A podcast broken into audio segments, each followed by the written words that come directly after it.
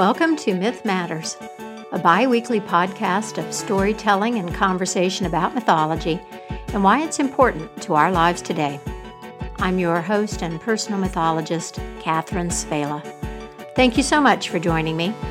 Wherever you may be in this wide, beautiful, crazy world of ours, you are part of this story circle.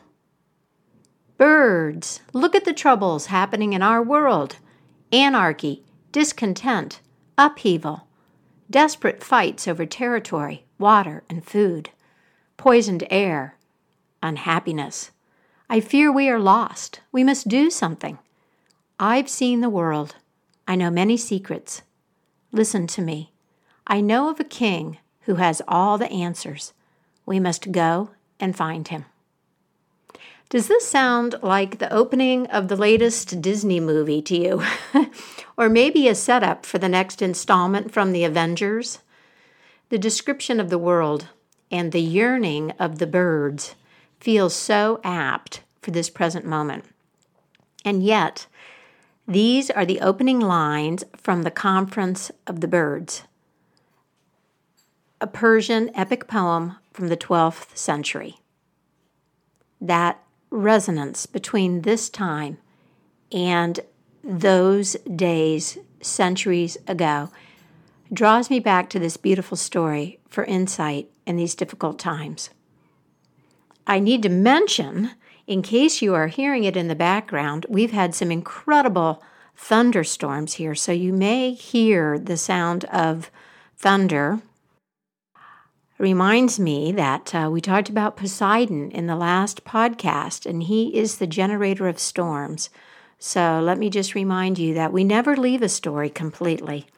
We are living in multi layers of stories, a thick fabric of stories. So hopefully Poseidon will keep keep it to a dull roar while we talk about the Conference of the Birds. To the Conference of the Birds also known as the language or speech or parliament of the birds, was written by the poet Farid ud Din Attar. This is a story about some birds who make an arduous journey and much, much more. Sufism is a mystical tradition within Islam, and the Sufis developed practical methods, like the use of story and poetry, to unite with the beloved, that is the soul of God, the source. What is all things? The most popular portal into Sufism, if you will, in the West is the poetry of Rumi. And Attar, the author of the Conference of the Birds, lived about 200 years before Rumi. His poetry and practice later inspired Rumi, who said, Attar is the soul itself. The Conference of the Birds has been told and translated many times over the years. And in developing my version, the one that I'm going to share with you today, I consulted several translations of the poem. I will provide some info and links in the transcript of this episode so that you can track down the ones that I looked at for now, I want to invite you to hold this notion of translation in mind as you listen. Every translator brings him or herself to the work. And what you're going to hear today in my version of this poem reflects my perspective and need for the story. In a similar way, you, as the listener, come to the story as an active interpreter with the riches of your life experience, whether or not you have knowledge or interest in Sufism or consider yourself to be on a spiritual path. This is a gorgeous story and the one that can take you in many different directions to any number of realizations. I'll share a few of my thoughts about my current place in this story near the end of the podcast, but for now, simply relax and listen and let yourself enter the story. Note the details that call to you or the questions that arise. They are clues for your own exploration into the place this story occupies in your life right now. The Conference of the birds. All of the birds of the world came together to discuss their need for a king. The parrot and the partridge, the falcon, quail, and nightingale were there. The peacock, the pheasant, turtle dove, hummingbird, and pigeon came. So did the hawk, the goldfinch, the sparrow, the heron, and the hoopoe with her fan like crest on her head. The birds looked at each other and said, Every country in the world has a king, so why are we without one? We have many problems and confusion, and a king would bring order and organization. Some wondered if kings actually were a source of problems, but before long the assembly began to speculate about where to find a king and how to attract him to lead them. The hoopoe listened for a while and then stood up and said, the world is full of trouble, and I agree that we need a king. I have traveled the world in service to King Solomon and seen many things. I have studied and uncovered a great secret. We have a king, a true king, who has the answers that we need. Our leader is called Simorgh, the great bird, and lives on Mount Kaf, in the mountain range that wraps around the earth. Our King is so close and yet far away from us because we are far from Simorgh. Let us go at once and find the great bird. I know where to look. The birds were not convinced by the hoopoe's certainty or claims. Some thought that any king who lived far away was unlikely to understand the local conditions. Others thought such a king would already be widely known. How do we know this king exists? asked one of the birds, and this question made its way through the crowd. There's proof, said the hoopoe. See, here is a drawing of one of the great bird's magic feathers. It fell to the earth in China, late one moonless night, and those who found it knew immediately that it was something very special. Those who found it recorded the occurrence and I have brought this drawing to share with you. Parenthetically, you may now hear the sound of rain in the background. Thank you, Poseidon, for the rain, and please keep the thunder down. Back to the story. The birds got very excited at the prospect of having the great bird as king, and they rose up impatient to be on the wing. But then they started thinking about the journey. They were aware of Mount Kaf and the mountains that wrapped around the earth. They knew this was going to be a very long and difficult quest. Many had their doubts and fears about the endeavor. Suddenly, their present situation didn't seem quite so bad. I am a very passionate bird, said the nightingale, with a deep knowledge of the mysteries of love. My soul is invaded daily by love, and I sing of nothing else. I sit in my beloved rose bush, whose beauty, fragrance, and sweetness are unsurpassed, and compose new love songs all day to the splendor of the rose. What greater bliss could I find? The love of a rose is enough. You better go without me. Those blooms are fleeting, said the hoopoe. And what of the thorns? I already have a passionate quest, too, said the partridge. I sleep on stones and swallow gravel, searching for precious jewels. To yearn for something other than a jewel, to desire what dies, is foolish. My sorrows are many, but I have no wish to fly. I'll discover the precious gems that I seek or die trying. It seems these hard gems have hardened your heart, said the hoopoe. What are jewels but colored stones, much like pebbles? Duck said, I am happy in water. All that lives depends on pure water, and it is my home, my sanctuary, my sole concern. I already have it all. Why should I leave it to cross dry earth? You say that you value pure water, but is your life as pure asked the hoopoe. And there is plenty of water where we are going. I also love water, said the heron. I am devoted to the sea and can't imagine leaving it, even though it is so salty that I cannot drink a single drop of it. I must stay along the lonely shore. The character of your beloved sea changes by the moment, said the hoopoe. The calm never lasts. Do you think it can return your loyalty? Hawk said, I already have a master and am well trained to do important work. My eyes are hooded, but I perch on my sovereign's wrist, and we share the joys of the hunt. I'm not sure that I need another king, even if he is the great bird. Your king is not a true king, said the hoopoe, only a man with a crown who thinks that he rules. If you like following orders, then follow me, and see if what you have is enough. Sparrow came forward, trembling in her feathers. I am small and frail, she said. I, I lack the strength for such an arduous journey.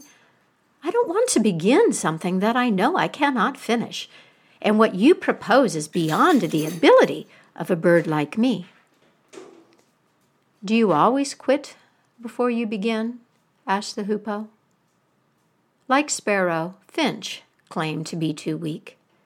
Parrot said that he felt safe at home, where food and water were regularly provided for him in exchange for a few words. I am in a cage, he admitted, but my routine is secure. Peacock said that he had no need of adventure or self improvement because he was already special enough. Look at my colors, he boasted, and spread his glorious tail. Come show your colors to the rest of the world, the hoopoe said, and expand your bird brain. The hoopoe had an answer to every question and obstacle the birds proposed, but they were still hesitant. How can you let petty problems and fear stand in your way? the hoopoe asked. You have to admit, the bird said. I mean, just look at us. We are a flimsy crew. Success in this quest would be a miracle. The journey will require a lion's heart, said the hoopoe. You are bigger and stronger than you know. You understand more about this great bird than we do, they said. Maybe it would be easier for us to commit if we had a better sense of our relationship to the king. How do we know the great bird will agree to be our king? You want to know the outcome of the journey before you even take to the sky, said the hoopoe. And that is impossible. But I can tell you this the great bird cast a thousand shadows on the first flight across the earth. And these shadows became every type of bird. If you look into your heart, you will see this image. This revelation inspired the birds, and they decided to follow the hoopoe on the quest for the great bird. When they took flight, there were so many birds in the sky that they filled every corner of the world. The words of the hoopoe gave them a sense of the ancient mysteries and the nature of their king. Still, their fears were not completely put to rest. We are weak and feeble, they said to the hoopoe, concerned about food and water and rest and the length of the journey ahead. What will sustain us? Love loves difficult things, said the hoopoe, and led them up above the clouds. The birds followed the hoopoe, but they continued to make excuses to her and pass them among themselves. I am too weak, too full of faults, too ruled by my bodily desires, some said. I am too vain, too greedy, too addicted to pleasure and comfort, devoted to my mate, afraid of death, too cynical, too depressed. How much further do we have to go? They asked the hoopoe. Will there be food there? What if the great bird is not there? What if he doesn't want to be our king?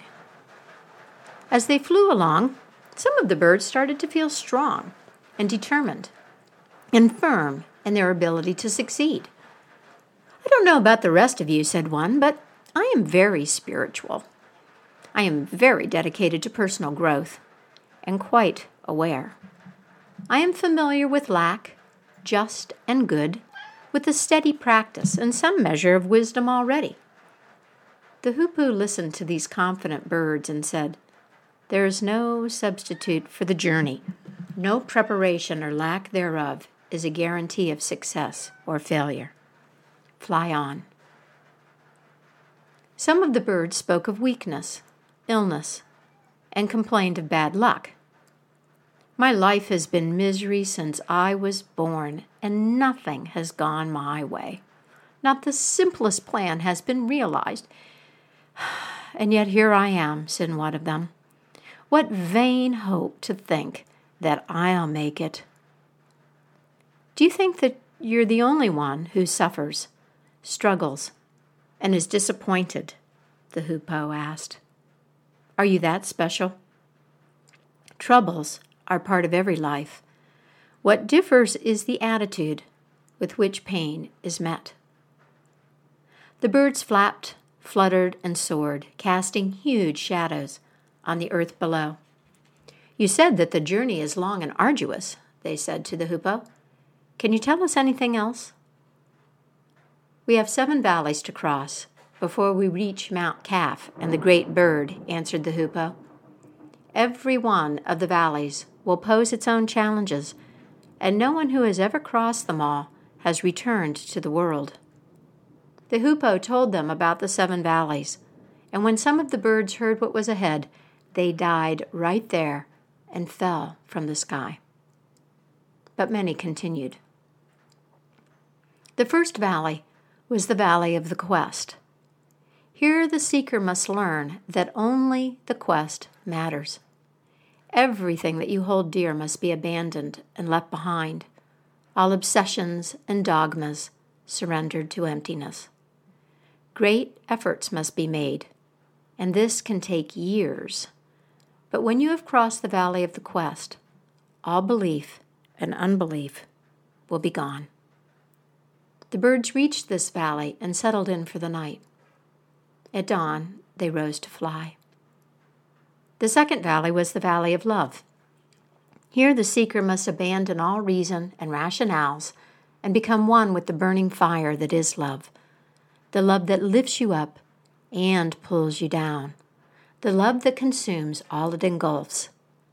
If you stay lukewarm, doubtful, and uncommitted, you will never know it or speak that language. If you look at things with the ordinary eyes of reason, you will never understand the necessity of love. When darkness fell, some of the birds quietly slipped away rather than cross. The third valley was the valley of understanding. The birds were confused, lost, flying a pathless pass over a distance that cannot be measured.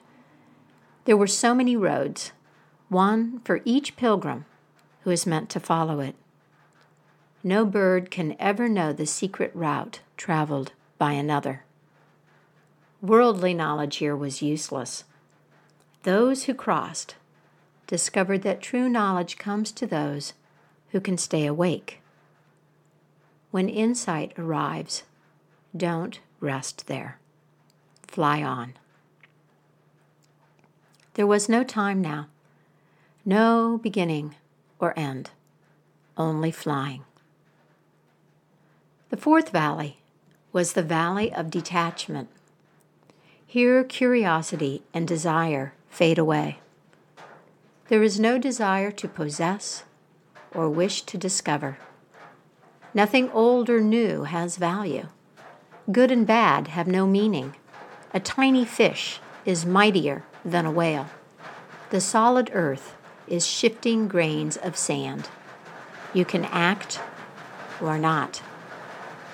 Don't even think of stopping here, birds, said the hoopoe. The fifth valley was the valley of unity. Everything is broken into pieces and then revealed to be whole. Duality disappears. Although there seem to be many things, there is only one.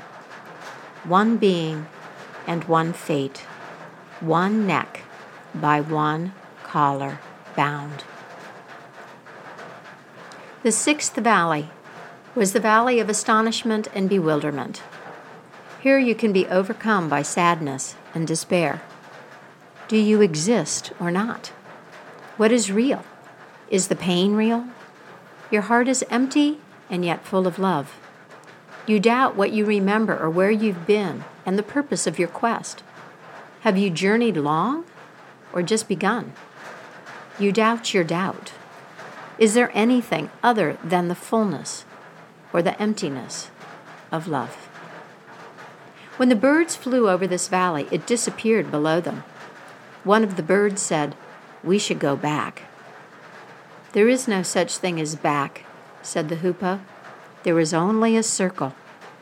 She reminded them of the phoenix, who sets herself on fire and rises, born again, weeping from her own ashes, again and again. The seventh valley was the valley of deprivation and death. The essence of this valley is forgetfulness, and what is forgotten is your specific existence. Whoever becomes a drop in the immense ocean of being understands the paradox of existence and non existence. There is nothing here, nothing but the mystery and who can describe it. Think of the moth drawn to the flame. The moth that comes close enough to see the light can tell others what he has seen. The moth that draws close enough to the candle to feel the heat can tell her story. But the moth intoxicated with love, that completely embraces the flame and unites with it, understands and can tell no one what has been learned. There can be no description of all that the bird suffered. Many abandoned the quest or fell along the way, beaten by hunger, thirst, exhaustion, or fear. Those that remained rejoiced when they reached the end of the seventh valley. Where is that king with all the answers? They said. We've crossed the seven valleys so let us see him. What valleys? said the hoopoe. Those were illusions, my friends. Now our quest begins. When they heard this, some birds lost all hope and died. Some kept flying. Mount Kaf appeared in the distance. The group was small now, only 30 birds. Exhausted and broken, they flew on, empty of intention, will, or mind, and reached the mountain. A door opened in the mountain, and a voice said, Birds, who are you, and why have you come? We have come to acknowledge the great bird as our king, they replied. We have come a long way and suffered from heat and cold, hunger and thirst, fear and exhaustion. We've fallen ill or been preyed upon by wild beasts. Many multitudes of us have fallen. Of thousands upon thousands, only thirty of us remain. Surely the great bird will greet us with kindness. You are nothing but a handful of earth, said the voice. This king that you seek governs in a glory that you can't conceive. Go back to wherever you came from. The birds were astonished by this dismissal. Would they despair? Grief engulfed the ragged group, but love made them strong and unafraid. They stood together at the threshold, and after a time they said, We want nothing other than to know our King. Even his insults are better than the life we once had. How can a moth save itself from the flame when its sole desire is to be one with that fire. The moth knows that it cannot penetrate the flame. Simply to reach it is enough. And so it is with us. We are here, and nothing else matters. Now the curtains of existence parted, and the birds were bathed in celestial light. They saw the face of Simorgh, the great bird, like a bright, shining mirror. They looked closer. What was that? The reflection was their own. They were startled, astonished, and then came the wisdom beyond words. Simorgh, the name of the great bird, was Si Morgh, Persian for thirty birds. When you see the face of the beloved, you will always see yourself. And that is the end of the Conference of the Birds. In my research on this story, I came across an article by Alta Price on the Words Without Borders website that included an interview with Sholeh Wolpe, an Iranian born poet and literary translator, who published her version of this story in 2017. Wolpe opens her translation of the poem with these words from the poet Attar. These lofty words are an antidote for anyone sickened by extremism's poison. Recognizing a woman after my own heart, I looked a little bit further into Wolpe, and I want to share a few words from this article interview with you. She says, these are dark times, and this is an enlightening, non judgmental book that should be required reading for everyone. In its essence, The Conference of the Birds is a story about us, the human race. It is the story of the journey of the soul back to its source. The source is the great ocean, the beloved. We can give it any other name, but it remains itself unknowable. Attar tells us that belief and unbelief are both irrelevant to the wayfarers of the path. We are the birds in the story. All of us have our own ideas and ideals, our own fears and anxieties, as we hold on to our own version of the truth. Like the birds of this story, we may take flight together, but the journey itself will be different for each of us. Attar tells us that the truth is not static and that the path evolves as we evolve.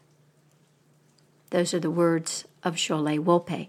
And I'll include a link to the whole article in the transcript of this episode, along with the names and links to the various translations that were background for my telling of this story. I encourage you to find the poem in its entirety and look into it a little bit. Um, all of this is going to be on the Myth Matters page on the Mythic Mojo website as part of the transcript of the episode. The journey that's made by the birds to find their king is peppered with parables and allegorical stories that add depth to the story and are worthy of meditation. And I omitted these for the purpose of this podcast, but the introductory notes and these parables will be very useful to you if this story is resonating with you. Now, a few of my thoughts about this story. I find myself thinking about the excuses that the birds make. They seem obvious and even a bit pathetic, but that's because I slash we are outside the story. We are listening into their lives so we have the distance necessary to have that perspective. We're able to see the relative smallness of their choices, how they rationalize their weakness and need for security, and so limit themselves. When the birds first gathered, and the hoopoe stepped up to encourage the journey to the Simorgh, did you know or suspect how the story was going to end? Did you know that they were going to be called to move beyond what we would call the ego's confines? The first time I read the story, I certainly didn't. I thought that there might, in fact, be a king, although I wondered what such a king was going to have to offer. And then we find out that we are the king. our own king. Now, in the story, there's the hoopoe, and in Sufism, there's a guide, a teacher who can initiate you. You may not have a guide in this way, and yet we are all teachers and students if we see ourselves as that flock of birds and join with others to fly together. I joined a march to protest the concentration camps on the U.S. borders on July 12th. And this protest was organized by the Lights for Liberty, and it was very well organized. A good event that was clearly inspired by and led by a specific group of people. And yet, as we all marched together, I felt the power of each individual decision, each series of decisions, actually, that each person made to be there. Hundreds, probably thousands of excuses overcome, and each of us making our unique contribution and learning what we needed to learn through making that brief journey together. Whatever the context, the situation, or aspirations, each of us is being called to move beyond our complacency and current limited view of ourselves into something new. To ask the questions Who am I? And what am I here to do? And to heed the answers that well up from within. We have the insight from the valley of understanding. It's in the story for us to hear although we may not live it yet. That there is a path for every pilgrim, a route that no one else can truly know. You are on your journey, my friend, even if you are lingering with your rosebush or sitting on the gloved hand of a king with a hood over your eyes. What pushed the birds forward and sustained them was love. And this is true for us too. The Conference of the Birds concerns a religious slash spiritual quest. It comes from the Sufi tradition. And yet, when we speak of love, I think the common divide maintained between the religious spiritual and the secular life, between the sacred and the mundane, collapses. The birds journey to meet their king, the beloved in the words of the Sufi poets. And what they discover is that it's all love. They are love, and the love was there all along. Love inspired and motivated them, and love sustained them.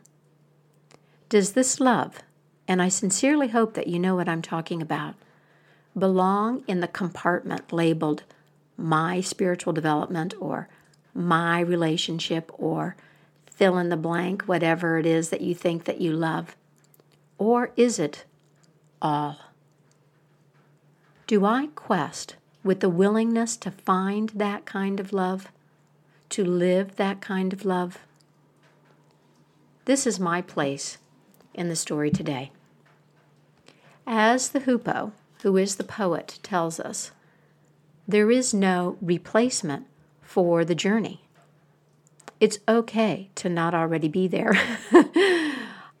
but no excuses, no amount of insight or preparation can take the place of the long flight through the seven valleys and the painful dropping away of illusions, the many deaths of the self that fall like loose feathers as they are outgrown, one after the other. If each of us is king, then this is a revolution without leaders and without dogma. It's a revolution of the heart. No one will come to save us or spare us the suffering, and yet we have the story as teacher, as guide and support. And we have each other. Flap your wings, my friend, and let's take to the sky. That's it for me. Catherine Svehla, and Myth Matters. Feel free to contact me if you have questions or comments about today's program. I have a special announcement for the women who are listening. If you are ready to reflect on your life journey to your truth and fulfillment, then consider joining me for Psyche's Quest. Psyche's Quest is a two day intensive workshop that I'm offering here in Joshua Tree the weekend of September 13th through 15th. The details are on the website. That's my Mythic Mojo website, mythicmojo.com. This workshop can be a powerful path changer. It's soulful and creative and fun. And if you're sitting there thinking, I don't like to do my introspection in a group, well, this workshop is conducted to make space for you to show up in the best way for you. There's lots of information on the website about Psyche's Quest, and there's lots of information on the website about Myth Matters, including links to a variety of ways to subscribe to this podcast. So you can listen from your favorite platform like iTunes or Google Play, or sign up to receive email announcements with links to new episodes. You will also find the transcript of this episode with names and links to translations of the Conference of the Birds at mythicmojo.com. Thank you to those of you who support this program by sharing it with others. Please pass the stories around and build the circle. This is an important way that we can help each other fly further. And I have to express my gratitude to those of you who lend some financial support to Myth Matters. All of those contributions through the community on Bandcamp or put in an envelope and mailed, they are truly my wings. They're more important than you may realize. Thank you so much for listening. Please tune in next time. And until then, happy myth making and keep the mystery in your life alive.